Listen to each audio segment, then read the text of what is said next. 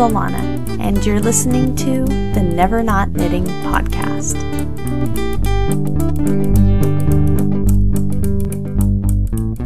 Hello, everyone, and welcome to episode 63 of the Never Not Knitting podcast. Thank you so much for joining me today. I'd like to start out by announcing the winner of last episode's book giveaway. Everyone who left a comment on my blog under the episode's show notes was entered to win a copy of the book Knitted Dinosaurs. I picked one of the commenters at random using the online random number generator, and I'm happy to report that the knitter that will soon have some adorable knitted dinosaurs in their knitting future is Susan F. Congratulations. You'll be hearing from me by email shortly. Thank you to everyone who participated. Well, the time seems to have absolutely flown by since the last time I've recorded. And this is because, as I mentioned previously, I've been working tirelessly on a new collection of hand knits. And even though it's admittedly a lot of work, I've still been having a lot of fun with it. I'm in those beginning stages where I'm sourcing yarns, swatching, and planning everything out. It's probably the most exciting part of the process. I'm happy to say that things are coming along well, and although it may, you know, take me forever to actually complete this project, considering how little time my children give me to actually knit, I'm trying to remain hopeful. Aside from the knitting collection, I'm also working on a completely different, but equally exciting publishing effort that I'll look forward to sharing more about with you once it's more finalized there are some pretty exciting things going on over here. It's just a very busy time for me. I've pretty much been knitting every spare second, and I've had knitting constantly on the brain. I go to bed thinking about knitting, and I wake up thinking about knitting. In fact, something rather unsettling actually happened to me this very morning concerning this very thing. I woke up this morning to find someone besides my husband, sleeping next to me in the bed. It was my blue cable needle, and I have no idea how it got there. Seriously, I have not used this needle in a long time, and I haven't seen it in the bed, but this morning, there it was, right next to me. It kind of makes me wonder, with all the time I've thought about my knitting, if I was indulging in a little dream knitting during the night, I wouldn't be surprised. In working on all of this new knitting, it's given me the opportunity, or maybe I should say the excuse, to work with several new exciting yarns. There's so many yarns out there that I've heard of and constantly see pop up on Ravelry over and over again because everyone else is knitting with them, but I've just never gotten a chance to try them out for myself. So, over the past few weeks, I've been purchasing single skeins from various companies and swatching with them to test them out. And one of the yarns that I've tested recently is Quince & Company. Their Osprey and Puffin yarn. I was starting to feel like I was one of the last knitters on earth to knit with Quince & Company. I expected great things, and I wasn't disappointed. The puffin yarn is a really bulky single ply wool and that was fun, but a little limiting for what I was looking to create because it was so thick. The Osprey, however, is a bit thinner. It has a recommended gauge of 3.5 to 4 stitches per inch on a size 9 or 10 needle, and that has really been a treat to work with. It's bulky enough to work up quickly on the needles, but thin enough to use on a variety of different garments. The yarn is 100% wool, grown and processed in America, but it's a very nicely done wool. It's soft enough to wear against the skin, and it's spun up in a way that's extremely bouncy and really comfortable to knit with. Also, I found that when I washed my swatch, the yarn bloomed in a very nice way, and it hid all of those stitch imperfections really nicely. I enjoyed the yarn so much that I decided it would be perfect for a sweater design I was thinking of. And because it's a bulky yarn, I'm nearly done with the sweater. All I have to do is finish the sleeves. It's working up to be the warmest and coziest sweater ever. It's funny because I don't often design with a larger gauge yarn. I always seem to choose the thinner yarns. And it's easy to forget how unbelievably quick and satisfying projects like this can be. I might be hooked. I hope that all of you like bulky sweaters because that's all I might ever design ever again. It has been so satisfying. Another yarn I just tested out after probably a year of hearing other people talk about it is Brooklyn Tweed's shelter yarn. This is also a 100% American wool, but it's quite different from the Quince & Company yarns. Shelter is a worsted weight tweed yarn with kind of a light, fuzzy texture. It's definitely softer than many of the 100% wool tweeds that I've come in contact with in the past, and I'm absolutely in love with all the colorways that this yarn is available in. They're gorgeous. They're all these very uh, autumn tones, right up my alley.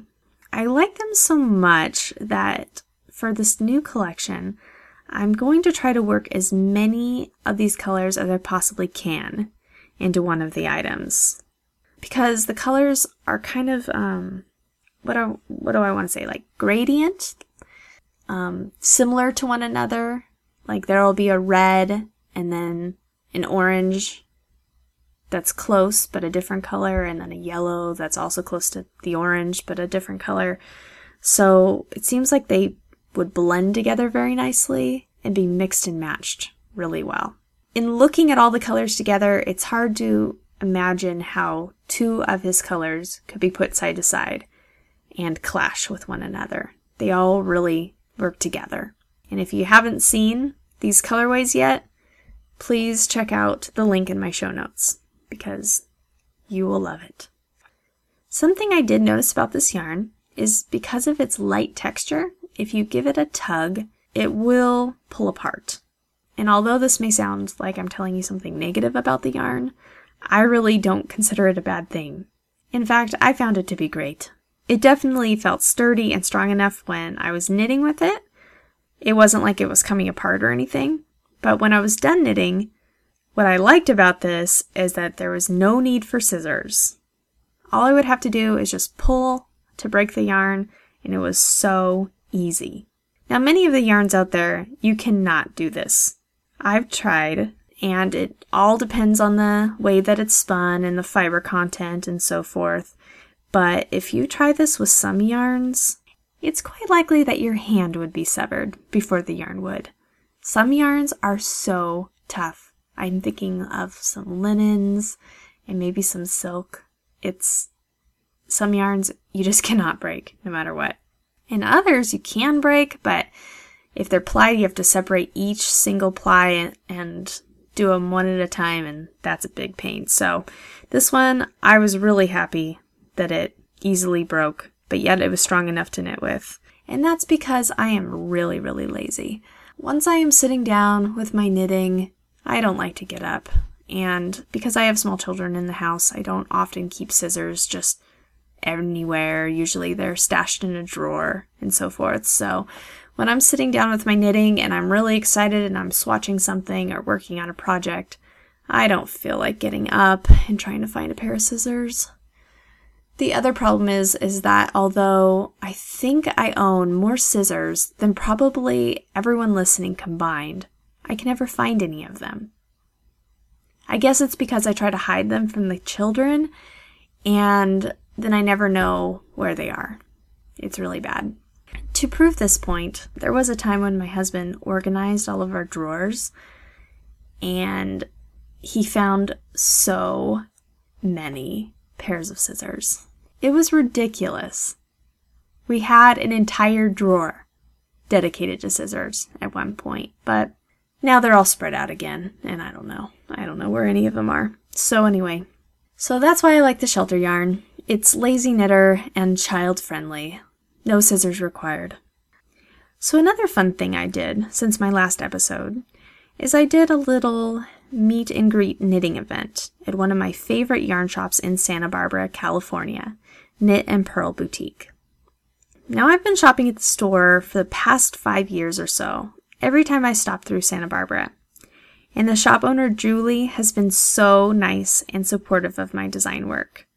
She's one of the first shop owners to stock my pattern line, starting in, I believe, 2009. And I am so appreciative to her that she has believed in me from the beginning. So when Julie invited me to the store to do this little knitting event, how could I say no? So we packed up the kids and headed down to Santa Barbara for the day. And truthfully, on the way, I was pretty much convinced that no knitters were going to come. But I figured that even if nobody came, truthfully, just the idea of sitting in a yarn shop for a couple of hours sounded really nice. Even just sitting for a few hours in the middle of the day would feel like a vacation compared to the craziness at home. It seemed like it would be fun, no matter what happened. And let's face it, Santa Barbara, California, isn't exactly the worst place to spend your afternoon. For everyone listening who's been there, you'll know what I'm talking about. It's a really fun place to go. And after all, it was only a few hours of driving in the car with the kids. That couldn't be that bad, right? Well, honestly, I was completely wrong on all counts. The car ride turned out to be absolutely brutal because my son cried in his car seat as if he was about to be murdered. And lo and behold, a lot of people showed up to the yarn store. I was completely unprepared for that, but of course, very flattered by all of the support. I met so many really nice knitters that day, and I had a really good time. Except for, you know, the car ride, because that was terrible. But you know, I guess that just goes along with the territory when you have little ones in your life. My daughter actually came along to the shop with me that day, and she had a great time too. At first, she was just really shy, and she sat in the back with her knitting and wouldn't really look anyone in the eye. But before long, she was talking to everyone and anyone who would listen. She was telling them all about the patterns, all about graduating from kindergarten, all about her baby brother, and I'm sure that there was some family secrets thrown in there as well. I can't be sure. All I know is that she had some older ladies cornered in the back and wouldn't let them get a word in edgewise. The final straw was when one of the knitters who came actually asked my daughter if she would autograph her copy of Coastal Knits. And it was at this point that I thought, hey, beat it, kid. You are stealing my thunder. Just kidding. It was cute. But I, you know, did cross it out and put my name over it in large letters. No, not really. I didn't do that. I'm just kidding. Anyways, it was just fun. It was fun and relaxing, and wonderful to be around such nice people while eating yummy snacks and shopping for yarn, which I needed because all of that relaxing and snacking fortified me for the car ride home with the screaming baby. Yes. So, that's what I've been up to lately knitting constantly for my design collection and getting used to our more laid back summer schedule with my daughter now out of school. I hope that all of you listening are having a great summer with your families and are enjoying your summer knitting as well.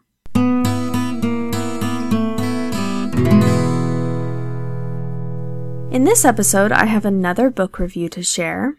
This time I'll be talking about the book Knit Local by Tanis Gray. Now, this book in particular was quite enjoyable to look through because this is a collaborative knitting book that features yarn companies from all over America.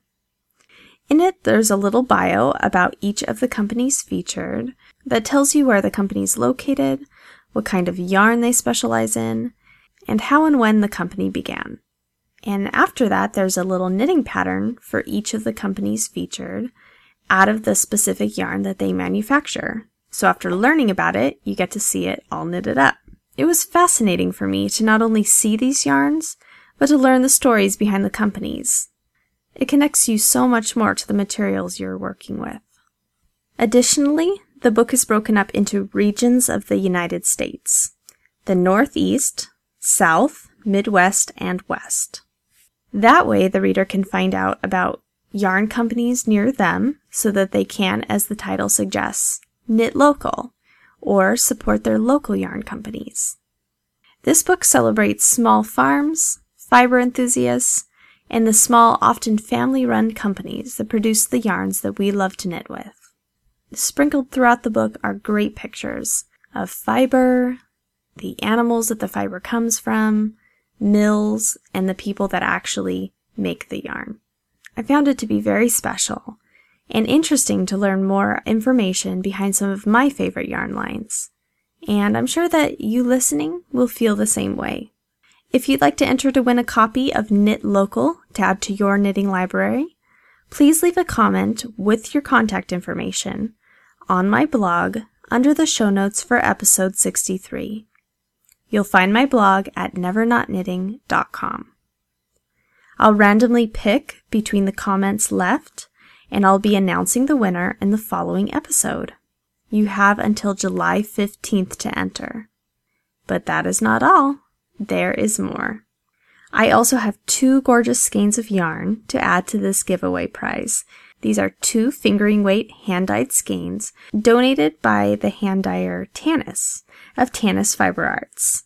And yes, it's just a crazy coincidence that two amazing ladies named Tanis have been mentioned in this episode.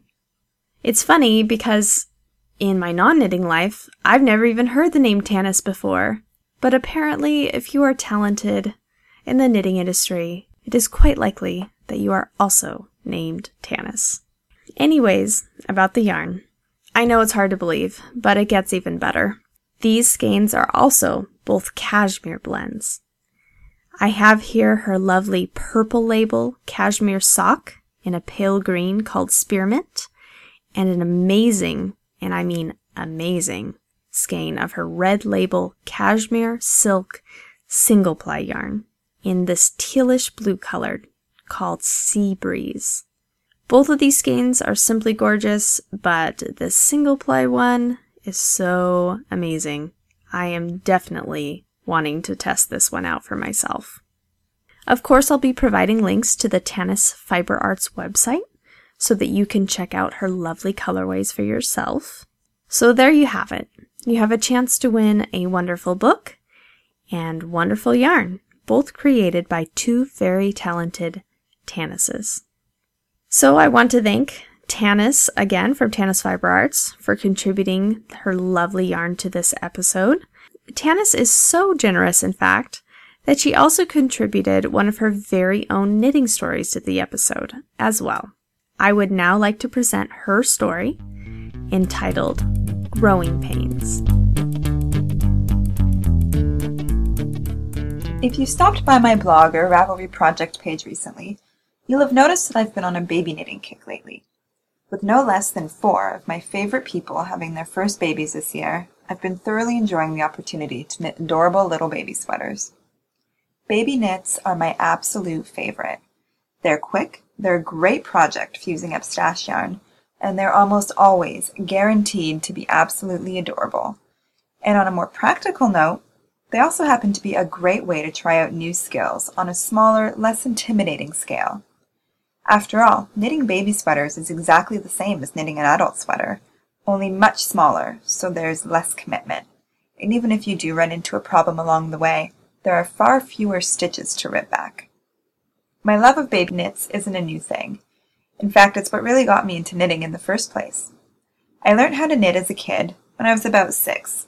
Then as a teenager, I knit garter stitch scarf after garter stitch scarf. But of course, when that eventually became boring, knitting eventually fell to the wayside, and I moved on to other things. When I went away to university, I decided it was time to pick up knitting again. This time, rather than the old garter stitch scarf, I tried a simple sweater. It was a complete disaster. It was way too big. It definitely had more than one drop stitch. And I'm not even entirely sure what went on with the sleeves. They weren't positioned correctly on the body somehow. Eventually, that sweater got frogged, and I reused the yarn to knit a poncho. I don't know what I was thinking. Turns out ponchos really aren't my thing. I'm not sure whatever happened to that yarn.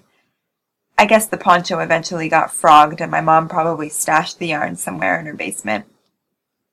About seven and a half years ago, my cousin Michelle shared the good news that she was pregnant. I was so excited and decided immediately that I would get back into knitting and knit her a baby sweater. So I found a pattern. I went to Walmart and I bought some terrible acrylic yarn that was conveniently marked baby yarn. It was a no-brainer. How could I go wrong? Well, I knit the sweater. It was wee. It was adorable. I thought I had hit a home run. Having caught the knitting bug, I quickly cast on for another little baby sweater, this time using a different pattern, a different yarn. In the end, I think that I knit my cousin at least four or five sweaters for her baby.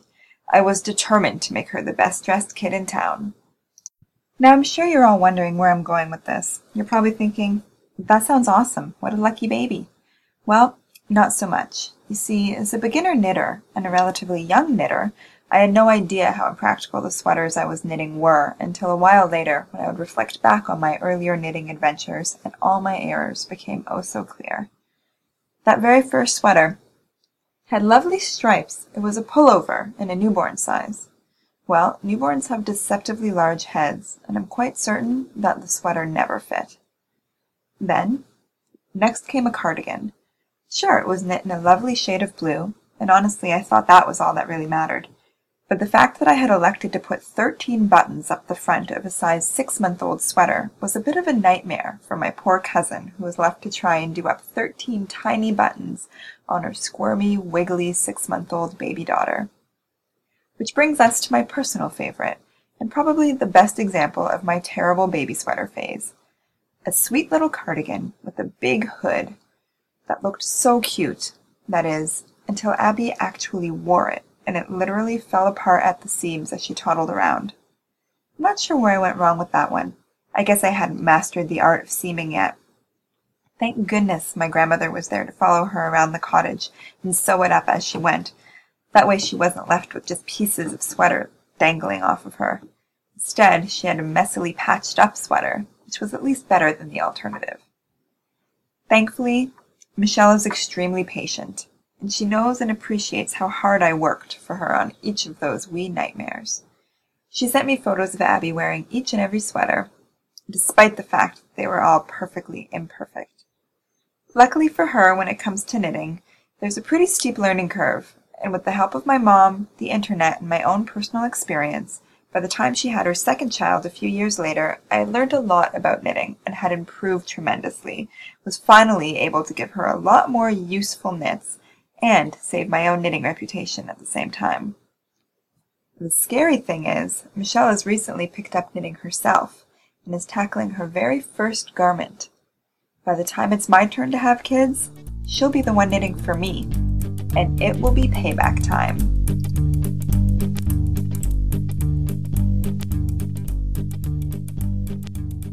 Well, I hope that you listening enjoyed hearing from Tanis. And also, I wanted to thank everyone out there who has sent in their own knitting story for me to share on a future episode. I've received so many great stories that I look forward to putting up on the podcast at some point. I now have quite a few, actually, and I thought that it might be fun to kind of mix things up. And I thought that maybe for next time, I could dedicate the entire episode to just your knitting stories. So, if you are sitting there listening right now, thinking of something interesting or funny that's knitting related that's happened to you personally that you think that you'd like to share, I invite you to please email me. Please email me your story. I would love to have it. I think it would be fun to share it with other knitters. I know that I get a lot of feedback from lots of people from all over the world about how much they love the knitting story segment. So if you have something, don't be shy. Just get in touch. I'd love to hear it, and I'm sure everyone else would too. So if you have any questions about recording or about how to share your story, please feel free to get in touch with me at nevernotknitting at gmail.com. And additionally, I should mention again that everyone who does send me their finished recorded knitting story will receive a personal knitting related gift from me. So again, if you have something good but have been hesitating, well, just stop it. Just send me your story. You can do it. As a reminder, The show notes for this episode, as well as all episodes of Never Not Knitting, can be found on my blog at I'm also over on Ravelry as Never Not Knitting. And as I mentioned before, you're always welcome to email me at nevernotknitting at gmail.com. I want to thank everyone for taking the time out of their day to listen to this podcast today. And I hope that you'll join me again at the end of July for another episode, episode 64. And in the meantime, you know what to do. Send me that knitting story. Until next time. She won't even do the dishes. The house plants, they're all dead. Yeah, her needles are a clicking from morning until she goes to bed. She won't take the time to brush her teeth. Let's not even talk about her hair. Uh, if it isn't about knitting, she just doesn't really care. She's never not knitting, and it's making her husband mad. Her husband mad. Pop ramen again? She just won't stop the stitching, and the neighbors say it really is quite sad. I don't know about her. She used to be such a sweet girl, but now she doesn't knit. Nobody has clean laundry. No pants, no shirts, no underwear. But they have closets full of sweaters and more socks than they could ever wear. Yarn in the fridge, in the cupboards, the bathtub and pantry. It's even in the washer and dryer. That's why she can't do any laundry. I need some clothes. She's never not knitting, and it's making her husband mad. Her husband mad. I'm filing for divorce. She just won't stop her stitching, and the neighbors say it's really getting bad. She's taking pictures of socks again. Oh, poor girl. The house is burning up in flames. Call flames. 911. Her husband says, Get up, let's go. But she can't set down her project. She says, let me finish up this row. She's never not knitting, and it's making her husband Her husband mad. She just won't stop her stitching, and well, she's losing all she had.